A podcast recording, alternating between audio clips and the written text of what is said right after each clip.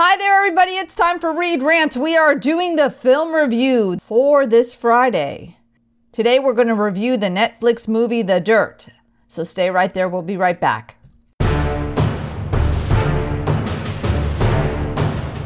Thank you for sticking with us. We are going to review the movie The Dirt, which is the supposed biography of Motley Crue. This is kind of odd because I am not a heavy metal fan, heavy metal band, fan, something like that. But let's go ahead and get started, and I'll tell you why I actually watched this movie. The Dirt is a 2019 TV MA movie from Netflix. It is one hour and 47 minutes. IMDb gives it 7 out of 10. It is listed as a biography, comedy, drama. How in the world is it a biography when it's a self proclaimed scenes that are not actually true? Hmm. It gets 40% Rotten Tomatoes. It's starring Douglas Booth, Iwan Ryan, Rheon, Daniel Webber, and directed by Jeff Tremaine. It's written by Amanda Adelson. She wrote the screenplay.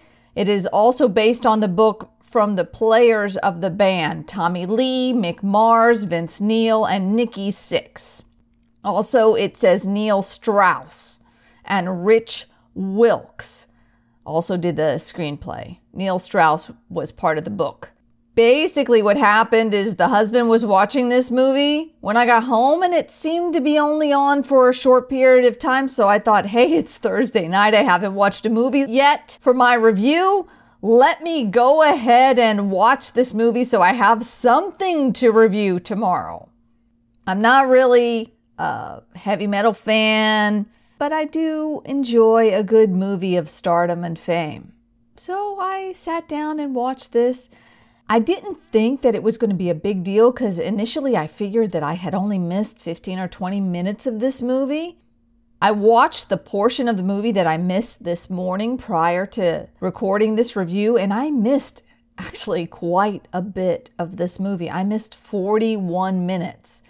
This movie was one hour and 47 minutes long, so I missed almost half. It's a good thing that I watched what I missed because I got some important backstory, although there are faux pas, goofs, continuity errors, timeline errors in this first part of the movie. They are all over the internet. Rolling Stone wrote an article on it. IMDb has a large section on all the goofs and faux pas in this movie. Basically, a lot of material error. So, how in the world can this be a biography? It does say based on a true story. And I think what we need to do when we watch these types of movies is really look at it for the entertainment value, not so much, oh, let me see the life and times of X celebrity or X superstar or any kind of event that happened in reality. Because there is always artistic license in these types of movies. They change it around because real life is not so terribly interesting most of the time. I also find it hard to believe that the recollection of these band members is that accurate because they're talking about that they were boozed up, drugged up most of the time. We as humans have a difficult time recalling stuff when we're sober. Our brain tends to fill in the holes of what we can't remember, even if it's not factually correct. During the last 15 minutes or so, I did find myself wanting this movie to end. There were a couple of funny scenes. There were a couple of really gross, raunchy scenes. Some, again, I believe, are shock value. The good things about this movie it was a fun, raunchy ride with a band of guys who ended up actually making their dream come true. So, yeah, let's give them thumbs up for that. I love the 80s kickback movies where there's a lot of stuff from the 80s. We see the hair, we see the clothes, even if some of it is not factually correct.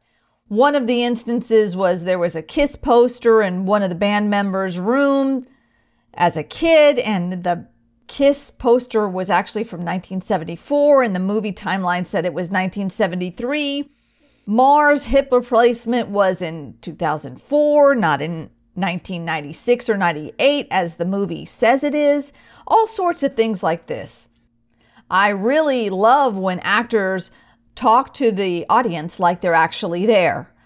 I find after all these years, that is actually called breaking the fourth wall. I'm wondering why it took me so long to figure this out, considering I really like this technique so much. It was done a lot in Magnum PI. It was basically done a lot in the 80s, episodic TV and some movies. The bad.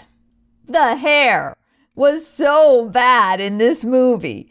I understand that they've got to try to make the actors look as much as the original people as possible, but the hair just looked like it was shitty, shitty, crappy hair. When they were made up, going on stage, it was all poofed out. It looked better, but it just didn't seem quite right to me. Yes, it's a minor detail, but it is a detail that I found bad. And finally, we get to the ugly. This movie is a reminder of the life and times of metal bands and how they lived through this haze of drugs and alcohol and makes me think was it really that great or rad? Sometimes when we're drunk or impaired in some way, we don't necessarily recall things correctly. We think they might be a lot better than they actually were. This reminds me of the Simpsons episode where the parents are singing and they think they're doing this great bang up job and they just sucked so bad. The filter, the rose colored glasses of inebriation. Is it really that great? Hmm, wondering, wondering. Remember, this movie is a form of entertainment. Do not take it for factual knowledge of how things actually happened with Motley Crue. Think about it this way we're talking several years, decades, compressed into one hour and 47 minutes. We're talking about people recalling something that is from 20 years before they wrote the book. We're talking about the happenstance of movies losing the impact and correctness of the original book that was written. I would have never watched this movie, so I can't really give it a blow up skirt score this week. I would recommend this movie if you do like loosely based in reality biographies, if you like Motley Crue, if you like metal bands, if you like to see the whole fictionalized story of how people make it big or how something happened. That's pretty much all I've got for this week. If you'd like to reach out to me, I'd love to hear from you. I thank all of you for taking the time to listen, download. I really appreciate you as my audience. My email address, if you want to send a line to me, is read at fastmail.com. Follow me on Instagram and Twitter at readrantz. Comment on facebook.com slash readrantz. And if you'd like to visit our home on the web, you can click follow and get podcasts and synopsis of the podcast delivered directly to your email box. That's all I've got for this week. Until we talk again, take care of you, everybody. Read Rants signing off.